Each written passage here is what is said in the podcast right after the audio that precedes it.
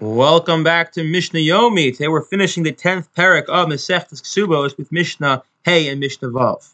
Mishay Nasui Arba Nash, a man's married to four women. Umesi dies. Harishona Kodem Slashnia, Ushnia Shlashishli, Ushlish. Uh, Harishona uh, fine. The um, way it works, as we said previously, is the whoever's married first has first rights to the Ksuba, and whatever's remaining goes to the second, then the third, and the fourth. Fourth. However, Harishona Nishbat Lashnia. But we require the first wife or to swear to the second wife that she's not already been paid because it's possible the first wife can collect everything, leave nothing over for the second wife. So, in order to uh, prevent her from lying, we and to ensure it's a valid claim, so we make the first wife swear to the second wife, and the same the shnila shlishi l'shus We make each wife swear to the next wife that they are owed this money they hadn't claimed, they hadn't uh, re- received it yet. But the Ravine Nifrash the, the fourth one can can uh, collect without without making a shvua, an oath, because they're not taking it from anyone; they're just taking whatever's remaining. Ben Nanas Somer, Ben Nanas comes along and says, uh, this car because she's paid with because she's the last one, she's paid, without an oath that she should uh, she should um she should uh profit, she should gain because she's the last wife. In fact, in fact, she too has to take an oath to to, uh, to that she hasn't been paid yet. Why is that? Who's losing out? So actually, the Gemara talks about it's possible that she she could be uh, taking from, from one of the other wives. How is how is that? They already all got their respective amounts. So the case can be, let's say uh, all three wives, three, three first wives were paid the ksuba, and one of them was paid with stolen property. And only after she collects the ksuba, and after the fourth one collected the ksuba, it came to light. Let's say the uh, third wife had collected stolen property, so she has to give the property back, and now she can go back to the estate, go back to the fourth wife, and say, "Hey, fourth wife, you're below me. I'm taking. I'm going to take what's rightfully owed to me." So in or and the and clearly the implication is once the fourth wife collects her ksuba, she need not give it up.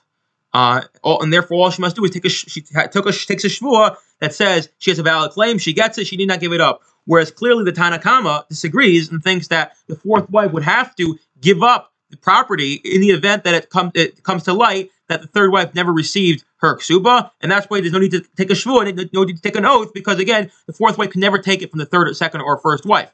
Because in the event it turns out they're, stolen money, she has to voluntarily, or she has to give it, she has to, she has to cough up the uh, her ksuba. Okay.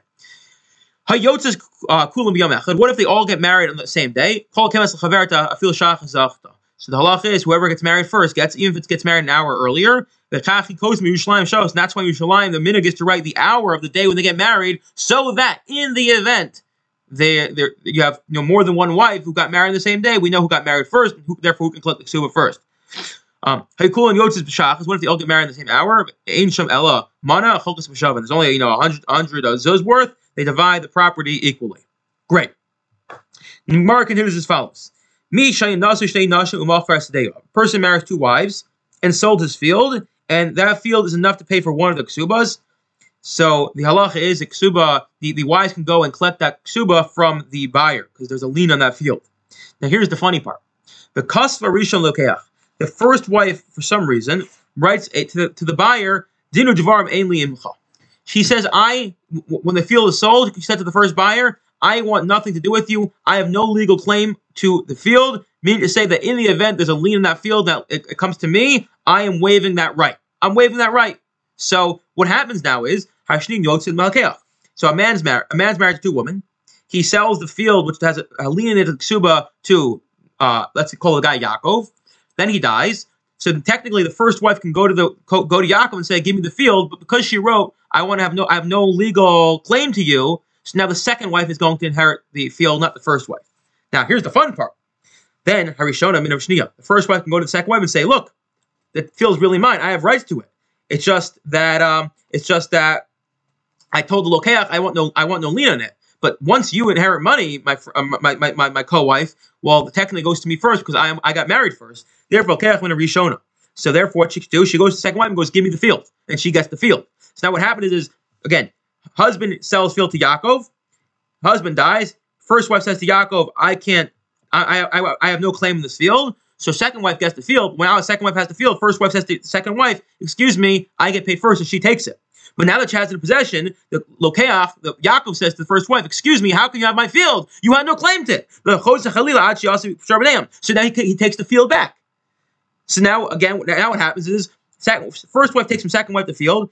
Yaakov says to, to first wife, "Excuse me, uh, that was my field, and you have no legal right to it because you waived that right." He takes it back. Once he has it back in his possession, second wife says, uh, "I, I, you, I'm owed a ksuba from my husband, and that, that field was a lien in it, and she takes it from the seller." Then, from excuse me, from from Yaakov.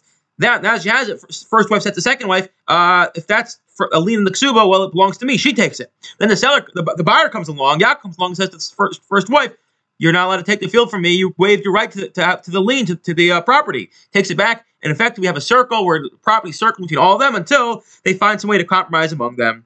That's the example. And the same thing would happen with a lender if that, the same situation arose. So with the woman who's a lender, uh, that are the same thing would emerge that if they create a situation where the, where this arrangement was made where the uh, one of the people owed money said, "I'm not going to have a lien in it," but the other person, another person, did have a lien in it. So then it would go around in circles, and that's where we'll leave that off right there. I wish you all a wonderful day.